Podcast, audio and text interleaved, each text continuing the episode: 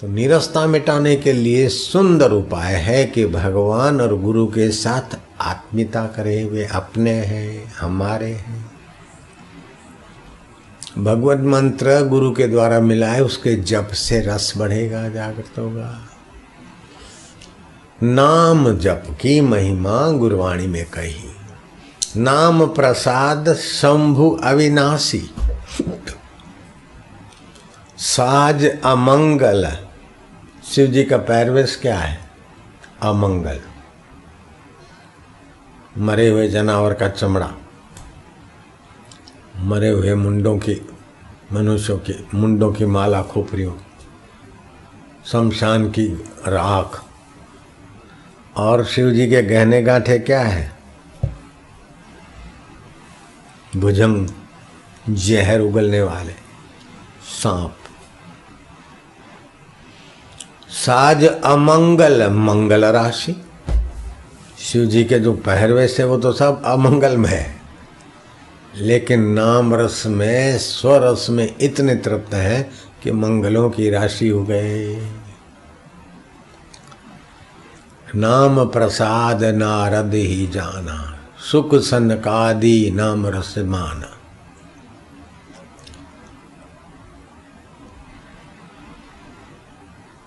तो भगवान तो सबके हैं, लेकिन जो प्रेम रस से भगवान को हराते उसी के भगवान सेवक बन जाते अर्जुन भगवान के साथ इतना प्रेमा भक्ति का, और जब भगवान नाम लेता था कृष्ण का, कि कभी नींद में अर्जुन के रुमाटों से श्वास से कृष्ण और कृष्ण निकलता हनुमान जी का, राम जी के प्रति इतना प्रेम था, इतना स्नेह था कि कितना भी कार्य आ पड़े कभी थकान नहीं लगती थी, क्योंकि प्रेमास्पद का कार्य नहीं तो हनुमान जी, जन्मजात ब्रह्मचारी लंगोट के पके और किसी की पत्नी खो गई, इसमें एमा मारू सु मने तो मंत्र आपो हूँ तो मारे जिन घरे भजन करीश ऐसे स्वार्थी हनुमान जी होते हैं तो इतना जीवन हनुमान जी का विकसित नहीं होता। न स्वार्थी थे, न पलायनवादी थे।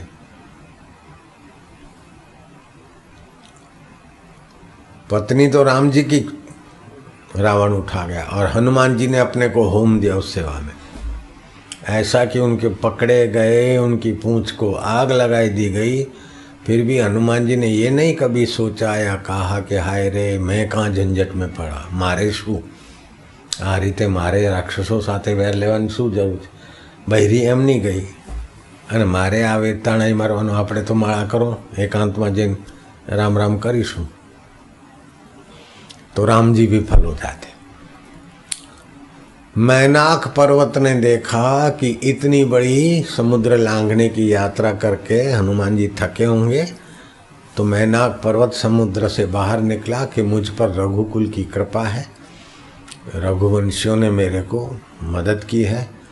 काश रघुवंशियों की सेवा करने तुम जा रहे हो, मैं समुद्र से बाहर आया हूँ, मुझ पर थोड़ा विराम करो। तो हनुमान जी ने क्या कहा? आराम करने के लिए उतरा नहीं आकाश में हनुमान जी खड़े रहे। मैनाक पर्वत पर पैर नहीं रखा। बोले, नहीं नहीं, मुझे थकान नहीं है। राम काज भी न कहा विश्राम। राम जी का कार्य करने निकला हूँ, विश्राम की क्या ज़रूरत है? तो प्रेमी को प्रेम रस में इतना छका रहता है कि कार्य की थकान भी ज़्यादा नहीं होती। खैर, शरीर को थोड़ा बहुत आराम देना पड़ता है, वो देते होंगे, दिया होगा। फरियाद नहीं होती। मेरी मेरा स्वभाव मेरी प्रकृति ऐसी थी कि मैं नर्मदा किनारे एकांत गुफा में रहता था। अपने हाथ से भोजन बनाता। था अनुष्ठान करता तो जब तक मालाएँ पूरी नहीं हो तो, तो मैं सो सोता नहीं था। और संख्या ज़्यादा थी तो माला करते करते रात्रि के दस ग्यारह बारह एक बज जाता तो नींद ना आ जाए तो फिर शिव मंदिर के पीछे पीछे चौक में घूमते घूमते भी अपना नियम कर लेता और मेरा अनुष्ठान बढ़िया हुआ है तो आज ऐसा हो ऐसा हो तो जैसा मन में सोचता तो ऐसा मंदिर में जाता तो शिव जी के निर्माल्य गिर पड़ता, पार्वती जी के श्रृंगार से कुछ फूल या कुछ चीज़ गिर पड़ती।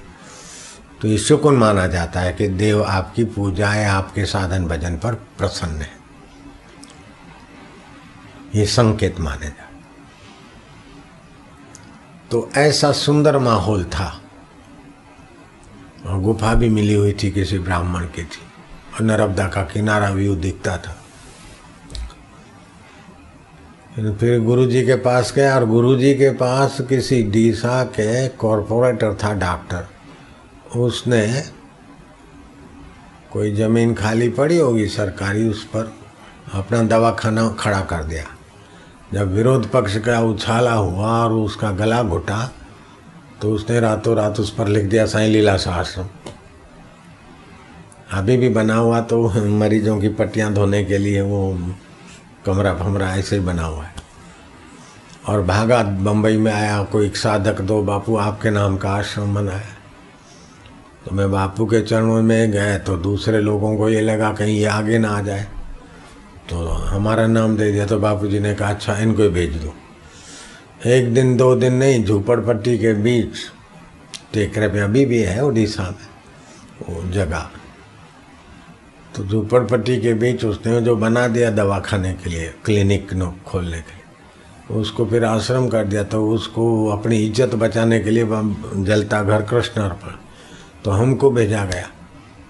तो उसका मामला जब थोड़ा शांत हुआ तो फिर वो हमको भगाने के लिए उसने सारे साज चलाए। हम वहाँ से चले जाएँ और हमको अच्छा भी नहीं लगता था झुपड़पट्टी के बीच। तो बापूजी को हम चिट्ठी लिखते कि हाँ तो ऐसा है, आप आज्ञा करो तो मेरा नर्मदा किनारे में है कुटिया, उधर तो उत्तर आता कई दिनों के बाद कि वहीं रहो। फिर लिखता कि ये ऐसा ऐसा करते हैं, इनकी मर्ज़ी नहीं है, इन्होंने तो ये बचाने के लिए ऐसा ऐसा स्टंट किया, वो क्या है। थोड़ा विस्तार से नहीं लिखते थे मर्यादा में। और यहाँ भील और ये सब झोपड़पट्टी वाले हैं, दिन भर ऐसा शोर शराबा होता है, ध्यान भजन भी नहीं होता।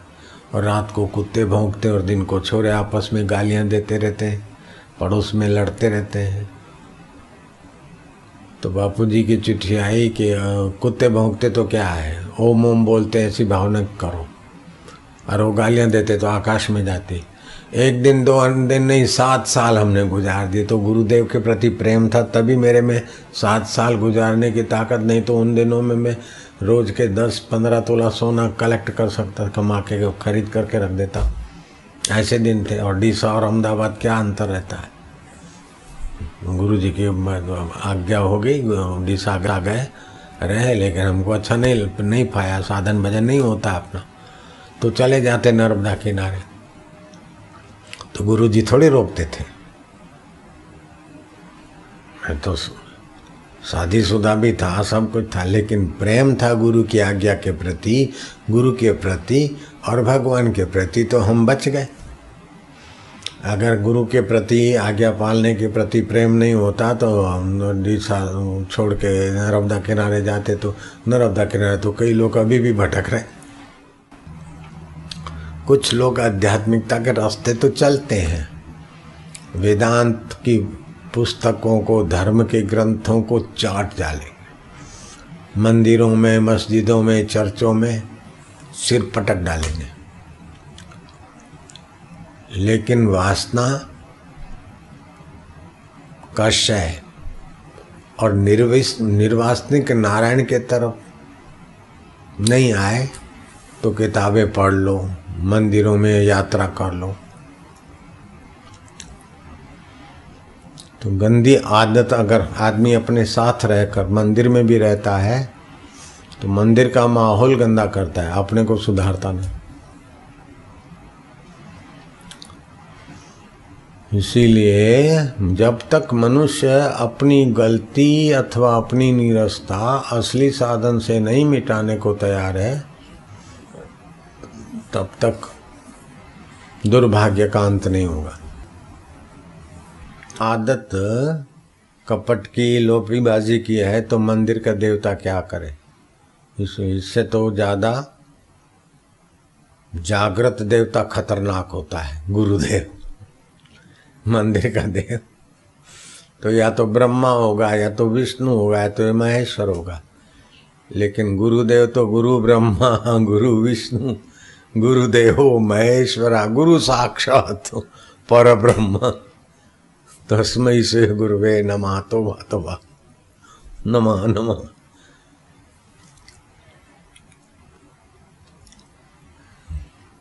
मंदिर के देव से तो भावना करके आप थोड़ी देर अपने को आध्यात्मिकता का चादर ओढ़ा दो। लेकिन अंदर कितना परिवर्तन होता है, वो आपकी ईमानदारी पर है। लेकिन जागृत गुरु के पास जाओ तो तुम खाली अपनी कल्पना की चादर नहीं ओढ़ोगे, वो तो गोदे भी मारेगा, तुम्हारी चादर भी खींचेगा। नारायण हरि नारायण हरि। नारायण हरि। तो निरस्ता मिटाने के लिए ही आदमी सारे काम करता है। किसी भी मनोवैज्ञानिक, ईमानदार मनोवैज्ञानिक से पूछ आदमी सुरा, सुंदरी, हस्तमैथुन, संभोग या कुकर्म कब करता है? बोले, जब निरस्ता होती न तो रस पाने के लिए करता है। हस्त मैथुन कब करेगा? रस से जो तृप्त है वो हस्त मैथुन करेगा क्या?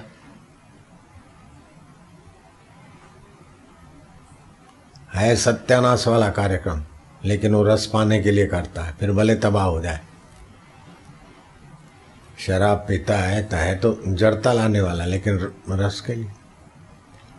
तो नीरसता मिटाने के लिए जो नीच साधन का उपयोग करते हैं, वे नीच गति को पा लेते बल, बुद्धि, तेज, तंदुरुस्ती, प्रभाव, स्वभाव सब नाश हो जाता तो नीरसता मिटती है रस, सरस से। तो अनुचित साधन से निरस्ता मिटाते हैं तो दुर्गति जाते हैं। और उचित साधन से निरस्ता मिटाकर परम रस पाते तो निरस्ता मिटाने का तीन है। एक औदार्य से निरस्ता मिट दूसरी कर्म योग से निरस्ता मिटती है।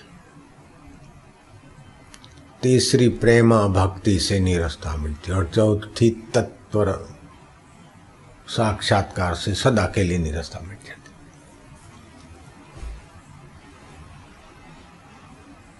तो निरस्ता रस क्यों चाहते हैं कि भगवान रस स्वरूप है? रसो वै स वैश्वानरो, परमात्मा रस स्वरूप तो जीवात्मा भी उसका सनातन अंश है। इंद्रिय के आकर्षण से इंद्रिय के द्वारा रस पाना चाहता है। कुत्ता कुत्ती के पीछे, एक कुत्ती के पीछे चार चार कुत्ता कितने फजेत होते रस पाने के लिए और उनका कल्पित रस लेने के बाद उनकी क्या हालत होती सड़कों पे देखते वो तो बेचारे दिख जाते बाकी दूसरे शर्ट और पैंट में ढके ढके हालत दोनों की एक ही है। वो तो बारह महीने में, एक महीना इंद्रिय रस्ता की पागलपन करते हैं, और मनुष्य तो।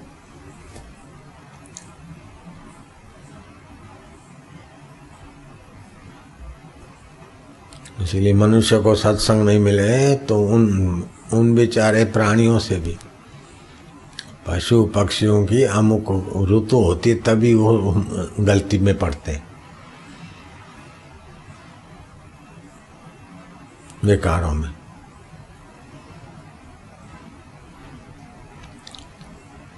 मनुष्य तो धमाधम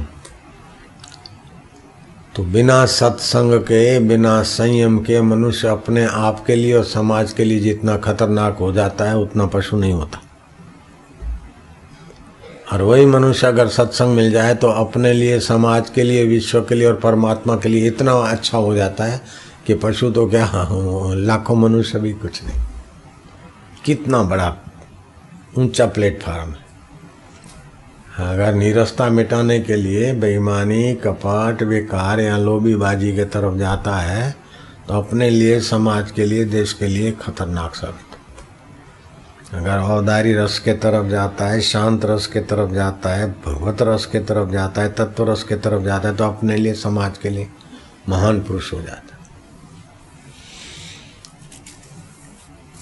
गांधी जी में औदार्य रस था, निष्काम कर्म योग रस के रास्ते गए। वही गांधी थे पहले, एक दिन पत्नी से अलग नहीं रह सकते थे। पिताजी की मृत्यु हुई तो मैं पत्नी के बिस्तर पे था। ऐसा ईमानदारी से लिखने वाले गांधी जी। एक बार संकल्प कर लिया, व्रत ले लिया तो फिर संयमी बनकर सेवा में लग गए। तो औदारी रस आया तो काम रस छूट गया। चलो बैठे ऑफ़िस में, जरा पत्नी से बातचीत कर ले। अरे, मैंने ऐसा कह दिया, ऐसा सुना दिया। नीरसता मिटाने के लिए डिंग हाँक रहे और क्या है? पत्नी से, पति से, दोस्त से जो भी कुछ करते हैं, गपशप लगाते हैं काय के लिए? रस पाने के लिए। तो उसमें समय, शक्ति, खर्च होता है, और जगत की सत्यता दृढ़ होती है। उस समय ईश्वर का चिंतन करके ईश्वर का रस पाने की कला सीख लो। जीवन में विषाद और दुख भी ज़रूरी है और अर्जुन के जीवन में आया है, लेकिन अर्जुन ने वो दुख और विषाद भगवान के आगे रख दिया। तो हो गया विषाद योग। कितना बड़ा भारी योग है। विषाद भी योग बन जाए। तो भगवान के आगे चर्चा करो, ना किसी को सुनाकर कब तक रोते रहोगे। भगवान को कह दो, महाराज, हम तो ये चाहते ऐसा हो गया, ऐसा हो गया। अब उनमें भी तुम ही हो, यहाँ भी तुम ही हो, लेकिन तुम्हारी महिमा तुम जानो, महाराज महाराज। ऐसे करके बहनी रस्ता भगवान के साथ गपशप लगाने में लगाओ। ये भी एक तरीका है।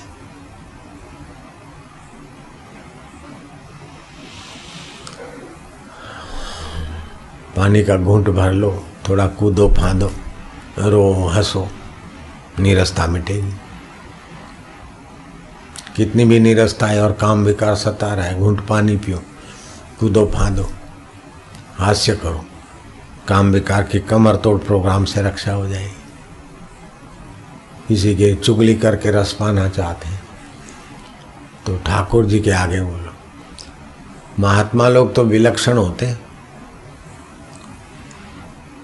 एक व्यक्ति था, बोले, महाराज, मेरे को तो चुगली करने के बिना मज़ा नहीं आता, मेरी आदत पड़ी। बोले, बस तो महाराज, आप जो, और जो भी कहो, मैं मानूँगा, लेकिन ये चुगली करने का मेरे से नहीं छोड़ा दूसरा आया, बोले, महाराज, और तो सब छोड़ सकता हूँ, लेकिन मैं झूठ बोलना नहीं छोड़ सकता। बोले तो झूठ खूब बोलो, हम मना नहीं करते। मेरी एक बात मान लो। बोले, महाराज, फिर तो दस मानूँगा। झूठ मत छुड़ाना। दूसरे ने कहा, चुगली मत छुड़ाना। महाराज जी का ठीक है। तो ठाकुर जी का सिंहासन सनासन जाओ। भगवान राम जी विराजमान है सीता जी हैं, लक्ष्मण है, सेवा पूजा करो। और फिर जब भी जब भी मौका मिले तो उनके उनको सुनाओ गप सप झूठ बोल के। ऐसे बंडल मारो ऐसे बंडल मारो कि ठाकुर जी को हँसी आ जाए। और तुम बंडल लगाओगे न गप लगाओगे फिर ठाकुर जी को देखोगे ना तो मुस्कुराते हुए मिलेंगे। तुम पर खुश हो जाएँगे। ठाकुर जी गप सप से भी थोड़ा विनोद करते ना रा, राजा थे। राम राजा हैं कृष्णचंद्र जी भी राजा दी राज हैं। ठाकुर जी को गप सप सुनाओ। ठाकुर जी के आगे चुगली करो।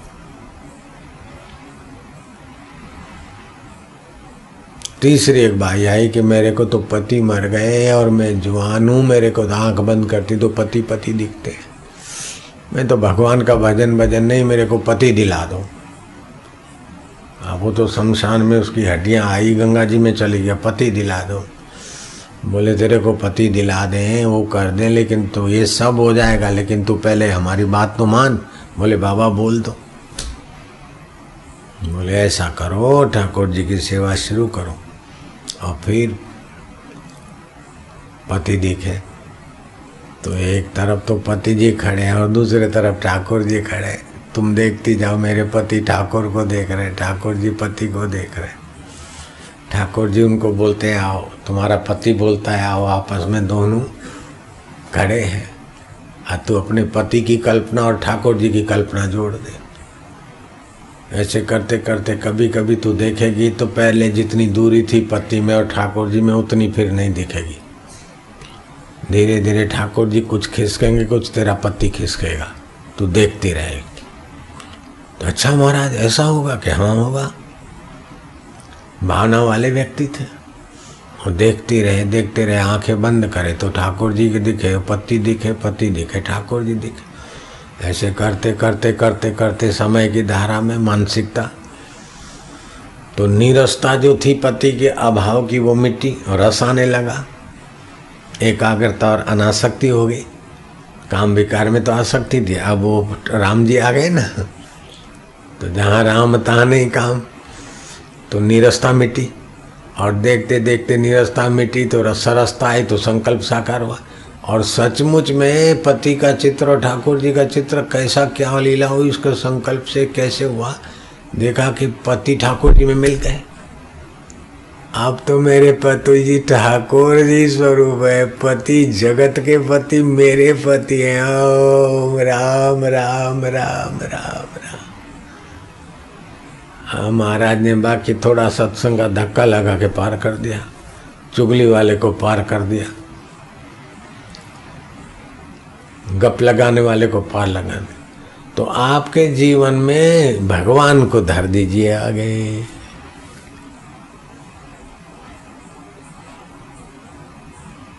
पति पत्नी में, इसमें, उसमें निरस्ता आएगी, झगड़ा आएगा तो कर देना कि रस स्वरूप तुम हो, और हम उधर रस खोज रहे थे, बड़ी कृपा की आपने महाराज। ये जेड़ा जटा करा के हमको निरस्ता से बचाने की कृपा कर रहे हो।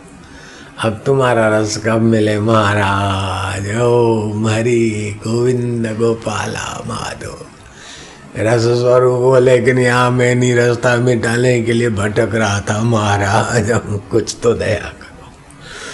हे रस स्वरूप, हे प्रेम स्वरूप, हे माधुर्य रूपा, हे आनंद रूपा।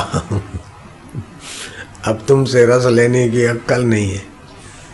और वहाँ रस निरस्ता में रस लग रहा है। अब ऐसी बुद्धि हो गई महाराज। बुद्धि रहती तो बुद्धि रहती तो हृदय में है, काम करती है, हमें खोपड़ी पीछे। अब क्या करूँ महाराज? इसीलिए जरा सा लगा दो मेरे को टपली। ओम ओम ओम ओम ओम ओम, बुद्धि बदले कुछ। महाराज, बुद्धि बदले, ना बदले, मैं तो बदल जाऊँ। अब मैं बदल जाऊँगा तो बुद्धि तो अपने आप बदलेगी। और मैं अपने आप को नहीं बदल सकता हूँ तो अपने आप को आप नहीं बदलोगे तो दूसरा कौन आके बदलेगा?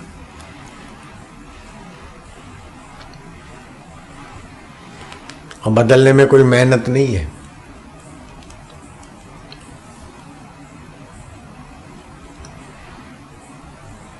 अपने आप अपने को अहमदाबाद के मानते हो। दिल्ली रहने गए।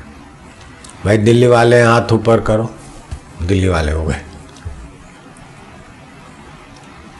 लड़की है मायके वाली। शादी हो गई बोले। आप जो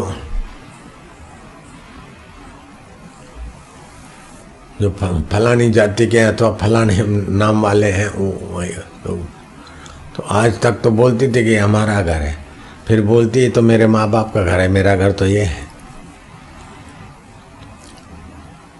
अपने को पति का मान लेती है। नहीं मानती।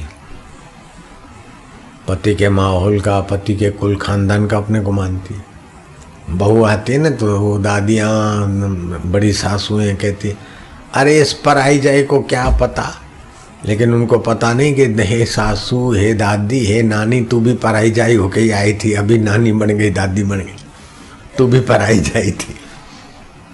अरे, ये पराई जाई को क्या पता, घर संभालती नहीं है। तो तू कोई इस घर की जाई है क्या? तू भी किसी पराई जाई हो क्या? अब अपना घर मानती। तो बहू तो है पराई जाई। लेकिन सासू सासू की सासू समझते कि हमारा घर बिगाड़ देगी पराई जाए तो मान्यता ही तो है ना? पराई जाई खुद भी थी, लेकिन अब अपना हो गया।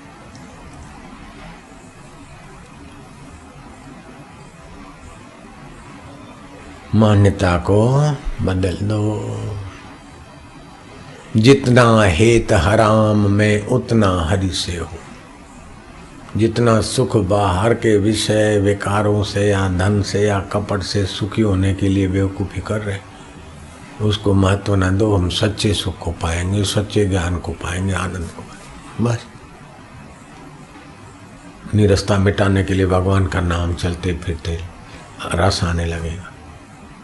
जितना हो सके ईमानदारी से, तत्परता से सेवा करो। कोई लोभ के लिए, कोई काम के लिए, कोई मांग। अपन ईश्वर के लिए करें। न दैन्यम, न पलायनम। विषय, विकार, सुविधा की दीनता भी नहीं। और भगवत भक्ति और सत, सत्कर्म सेवा कार्य से पलायन भी नहीं। हनुमान जी देखो कितने तत्पर रहे लक्ष्मण कितने तत्पर थे। राजा जनक कितने तत्पर थे। ज्ञानी थे। दशरथ कितने तत्पर थे, प्रेमी भक्त थे। हनुमान जी कितने तत्पर थे। राम तीर्थ कितने, विवेकानंद कितने तत्पर थे। शिवाजी महाराज कितने तत्पर थे। ज्ञान भी पा लिया और कितना गुरु की आज्ञा मान के कितना सेवा कर ली। महाराष्ट्र, इतना दुश्मनी झेलते हुए भी, नहीं तो उनको क्या है, दो रोटी खाते, आराम से भजन करते। कह को दुश्मनी मोल लिया नहीं, शिवा को गुरु ने आज्ञा कि बेटा ऐसा हो रहा है। लग गए तो लग गए, एक बार ही कहा समर्थ ने। जीवन भर लगे, मेरे को गुरु जी ने एक बार ही कहा कि रजो, तुम गुण बढ़ गया लो कैसा हो गया, जरा तुमको मिला रहा बस हो गया। मैं तो लगा और मेरे संपर्क में जो भी आता है, मैं भी उनको भी लगाता हूँ। ऐसा नहीं कि गुरु जी रोज रोज बोले कि ये करो ये करो, ऐसा नहीं। एक बार गुरु जी ने कह दिया, संकेत कर दिया, हो गया, बस।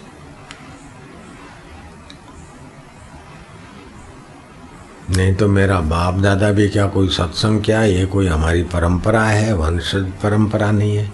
और कहीं हम सीखने भी नहीं गए और किसी ने मेरे को सिखाया भी नहीं। खाली सत्संग कर कर, करता है।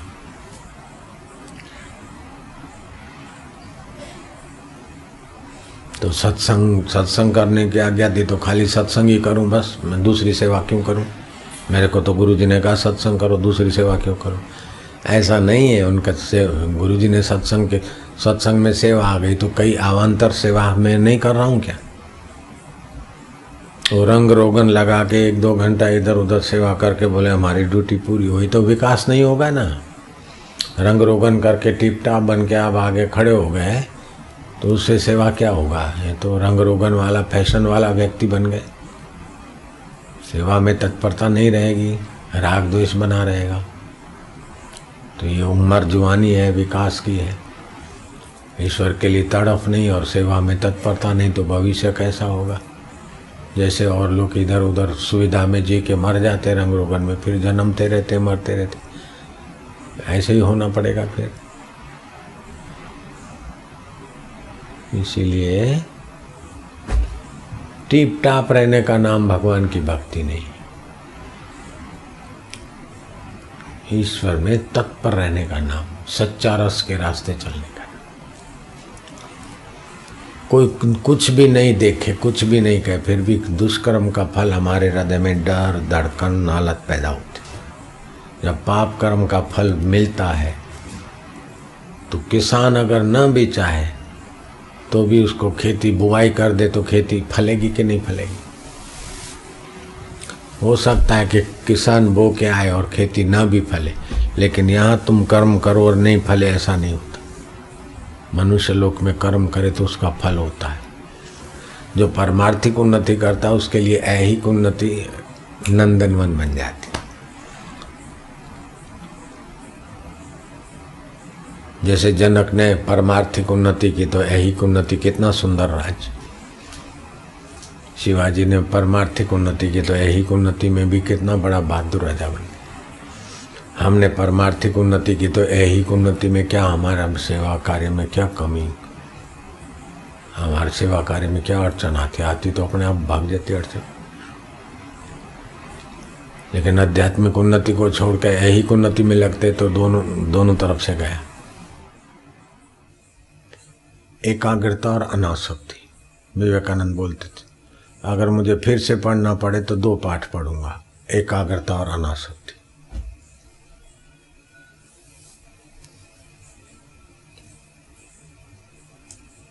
वासना कब उठती निरस्ता से, भगवत रस एकाग्रता से भगवत रस है अनाशक्ति से भगवत रस है सब एक दूसरे से जुड़ी हुई कड़ियाँ हैं।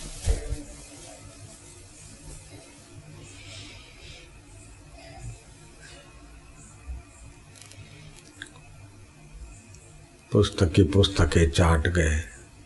धन की तिजोरियाँ भर ली। फिर भी निरस्ता नहीं गई अखबारों में फ़ोटो छप गए, फिर भी निरस्ता नहीं गई।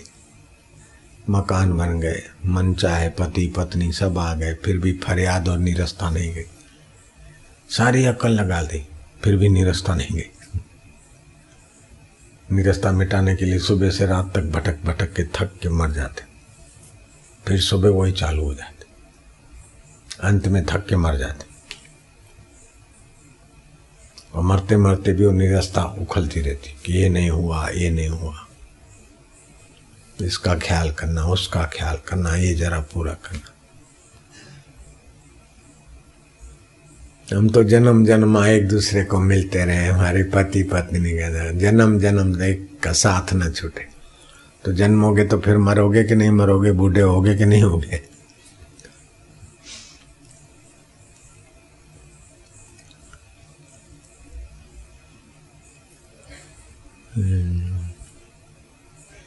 इतनी बेवकूफ़ी करते हैं कि जिनसे भी बेकारी रस मिलता है, आसक्ति हो जाती फिर जन्म जन्म मिलते रहे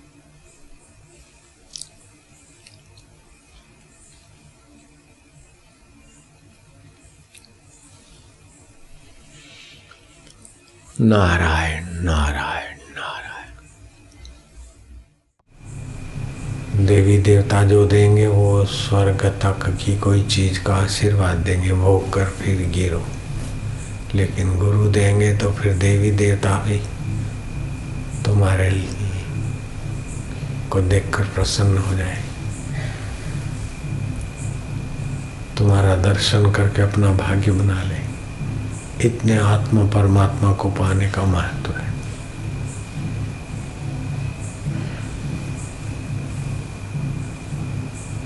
पुराणों में भगवत प्राप्ति का सार बात खोजनी पड़ती।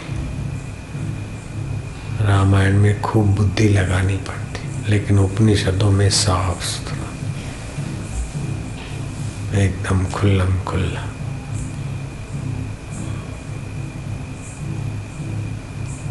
लौकिक व्यवहार में तो अगर सकामता है तो नश्वर चीज़ की प्राप्ति की वासना बढ़ते बढ़ते लोभी हो जाएगा, काम ही हो जाएगा, क्रोधी हो जाएगा, मोही हो जाएगा और विकारों का खिलौना बन जाता है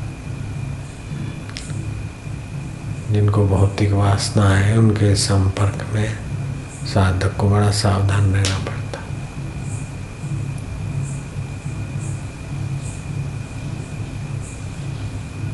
और जिनको आध्यात्मिक रुचि है, उनका सत्संग करने में साधक को बड़ा तत्पर रहना चाहिए। एक जगह मोम जैसा, दूसरी जगह पत्थर जैसा बने। जैसे पत्थर पे पानी पड़े तो उसमें नहीं घुसता है। ऐसे ही बाहर जब व्यवहार करे तो दृढ़ता, बाहर की परिस्थिति, विकार, किसी की गंदी आदत अपने में नहीं घुसे। और जब गुरु के चरणों में बैठे तो पिघली हुई मोम जैसा। मोम में जैसा रंग डालते वैसी मोमबत्ती बन जाती। ऐसे ही संत जनों के चरणों में बैठे तो जो उनका परमात्मा प्रेम, परमात्मा ज्ञान, परमात्मा अनुभव है, वो रंग हमारे हृदय को लग जाए। और संसार में व्यवहार कर तो कोई कामी है, क्रोधी है, उनका रंग हमको नहीं लगे। ही इसको बोलते हैं योग कर्म सुकौशल। कुशलता ये नहीं कि किसी को ठग लेना, कुशलता ये है कि आकर्षणों में, विकारों में न गिरना। जल में रहते, जल से निर्लेप भोगियों के बीच रहते, भोग आकर्षण से निर्लेप जैसे माई सड़क पे रहती है, पनिहारी चलती है, बात भी करती है, फिर भी घड़े पर घड़ा, घड़े पर घड़ा। तो मुख्य वृत्ति घड़े संभालने में गौण वृत्ति से सड़क भी दिख रही है और बात भी चल रही है। ऐसे ही साधक मुख्य वृत्ति आदर सहित ब्रह्म में लगा है।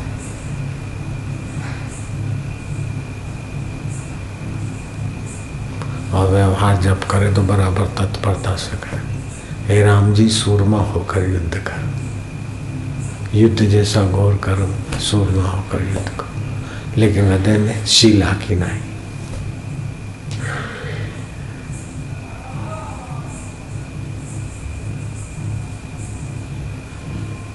तो भगवत प्राप्ति कठिन नहीं है और भगवत प्राप्ति के बिना कोई चारा नहीं है। कुछ भी मिल जाए, कुछ भी प्राप्त कर ले, छूट जाएगा। क्योंकि वो प्रकृति के राज्य में है। और आत्मा परमात्मा अछूट है, शाश्वत है, नित्य है। तो परमात्मा प्राप्ति कठिन नहीं है, लेकिन उसकी रुचि होना बड़े भाग्य से होती बड़ी पुण्य से स्वल्प पुण्यवताम राजन विश्वास होने बजाए थे। जिसके पुण्य स्वल्प है, उसको तो भगवान में, शास्त्र में, गुरु वचन में विश्वास ही नहीं होता। ऐसा करूँ तो सुखी हो जाऊँ, ऐसा करूँ तो सुखी हो जाऊँ अरे भाई, वो राजे महाराजे संसार के दुख से नहीं छूटे। तो तो ये करने से, शादी करने से, ये करने से, ये करने से सुखी हो जाएगा कि मुसीबत मोल लेगा? जरा ये भोग लूँ तो सुखी हो जाऊँ, जरा ये कर लूँ तो सुखी हो जाऊँ। सुख के लिए भटकते हैं। मानो सुख भीतर नहीं है, बाहर ही कुछ करने में ही सुख है। सुख स्वरूप तो अपना आत्मा है। का फल पर हित के लिए और अपना परमात्मा अपने लिए।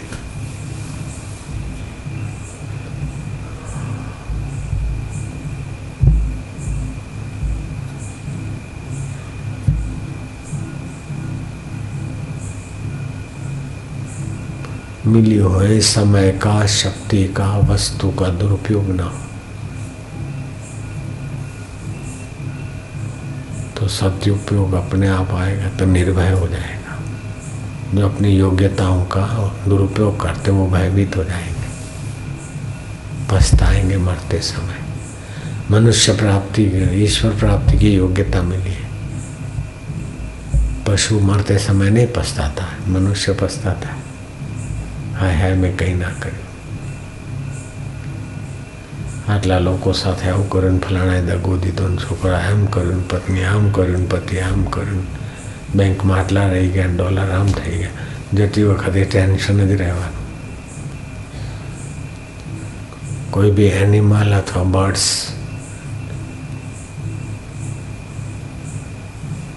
એક્સપર્ટ થાય તો એને ટેન્શન નહીં હોય એ પસ્તાતાવ નહીં થાય મનુષ્ય કરશે कारण के मनुष्य में योग्यता है ईश्वर प्राप्ति की, सदा सुखी रहने की, और वो सदा सुखी रहने वाली जगह पे गया नहीं। घर से निकले, किसी जगह पहुँचना और भटक गए दूसरी जगह, और वहाँ रात हो गई तो पश्चाताप होता है अरे, इधर नहीं पहुँचे। ऐसे ही यहाँ जीवन की शाम हो जाती है और जीवन दाता तक नहीं पहुँचे तो मरते मरते पश्चाताप होता है। जिनको जीवन भर अपना माना था वो पति, पत्नी, बेटे, कोई साथ नहीं चलता। बुढ़े होते तो वो घर के लोग भी मुँह मोड़ देते।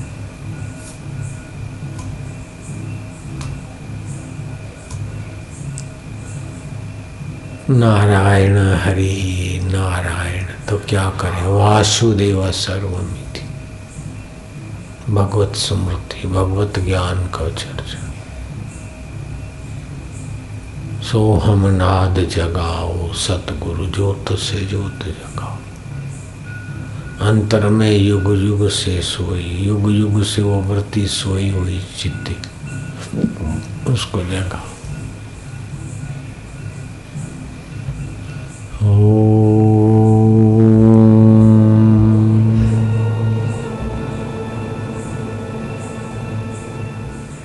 जिसको हम कभी छोड़ नहीं सकते। और जो हमें कभी छोड़ नहीं सकते, उसका नाम परमात्मा है।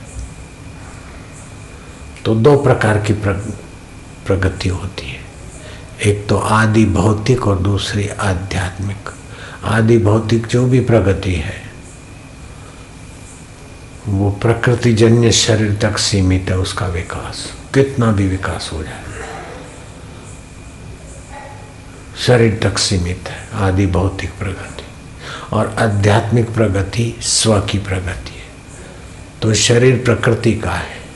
तो बाहर की कितनी भी उन्नति हो जाए तो पर की उन्नति हुई। और आध्यात्मिक उन्नति, स्व की हुई।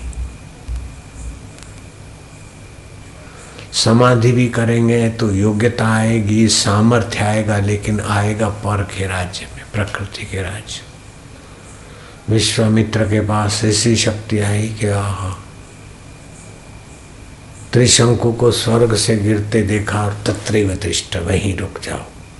तपोबल से रुक गए। लेकिन वशिष्ठ जी के स्व के सत्संग के आगे विश्वामित्र की तपस्या बोनी होगी। तुकाराम महाराज ने आखिरी में कितनी ऊँची अनुभूति की बात कही। जगत में सर्व प्रकारे सुखी कौन आहे, मना तुम्हें शोध नहीं पाए उस महासंत ने गहरी यात्रा करते करते आखिर खोजा। दृष्टि ज्ञानमय कृत्वा पश्चेत हरिरेव जगत। आकृति में मत उलझो। प्रकृति में मत उलझो। विकृति में मत उलझो। आकृति, प्रकृति, विकृति जिसकी सत्ता से आ आके बदल जाती, वह परमात्मा है। और जीवन ऐसा नहीं है कि आप साधु बन गए अथवा आप कुछ हो गए तो जीवन में कोई समस्या नहीं आएगी, अथवा आपके साथ कहीं अन्याय नहीं होगा। ये न्याय, अन्याय, समस्या और सफलता, ये तो प्रकृति के राज्य में खेल होता ही रहेगा। लेकिन आप अपने से अन्याय ना करो, जीते जी मुक्त रहो। परिस्थितियों का प्रभाव, अन्याय तो कोई आपसे करे। और परेशान आप रहे नहीं।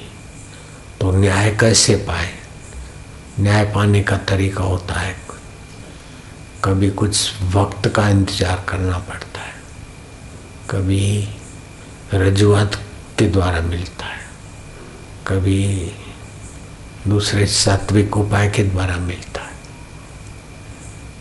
और न्याय अपने साथ अन्याय नहीं हुआ तो बाहर कितना भी अन्याय हो जाए, मंसूर सुकरावत के आगे, फिर भी वे दुखी नहीं हुए। और हमारे साथ कितना भी अच्छा सलूक रहे, फिर भी हमने अगर अपने साथ अन्याय किया तो हम फरियाद करते रहेंगे। ऐसा हो गया, ऐसा हो गया, ये हो गया, वो हो गया, वो हो गया। इसी का नाम तो दुनिया है बेटे।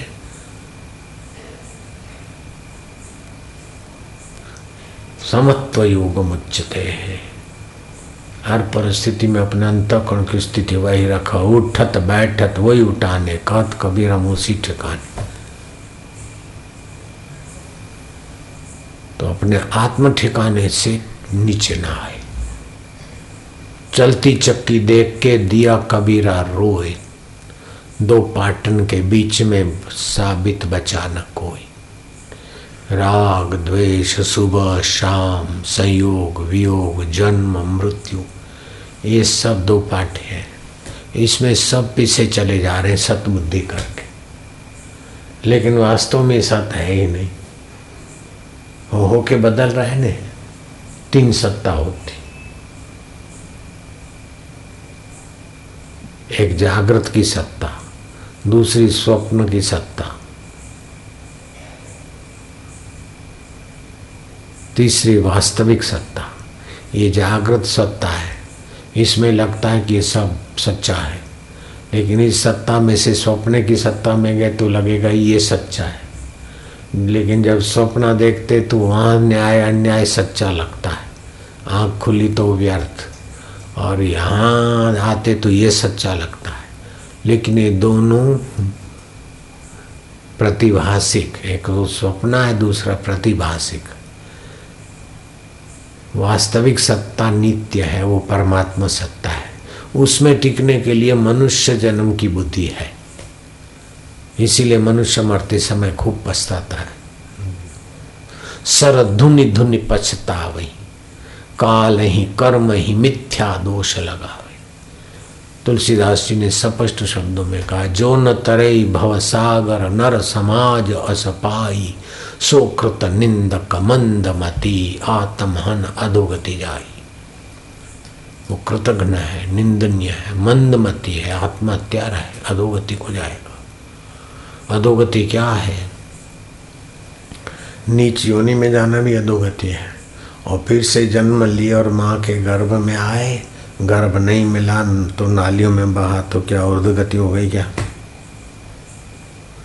और ये तो नास्तिक को भी मानना पड़ता है कि गर्भ नहीं मिला तो वो जीव नाली में बहता है, गटर में जाता है। मेरे दो भाई हैं, लेकिन कैसे वे मेरे पिता के शरीर से पैदा हुए? तो और कई मेरे भाई नाली में बह गए, ये मुझे मानना पड़ेगा। मेरा दो बेटा है तो और कई बेटे मेरे बह गए, ये मुझे मानना पड़ेगा। चाहे मैं ईश्वर को मानूं, चाहे ना मानूं, लेकिन इस व्यवहार को तो मानना ही पड़ेगा। तो जहाँ जन्म है, वहाँ षड विकार भी है। जन्मता है, बढ़ता है, रुग्ण होता है, विकार होता है, वृद्धत्व आता है और मौत होती है। ये षड विकार वाले शरीर के साथ जब तक मैं, मेरा बना रहेगा, तब तक प्रकृति के राज्य में भटकता रहेगा, बंधन में पड़ा रहेगा। और इस शरीर की सत्ता जिससे है, उसके तरफ़ मुड़ गया तो मौज हो गई, परमात्मा के राज्य में पहुँच गया। फिर निर्लेप हो जाएगा।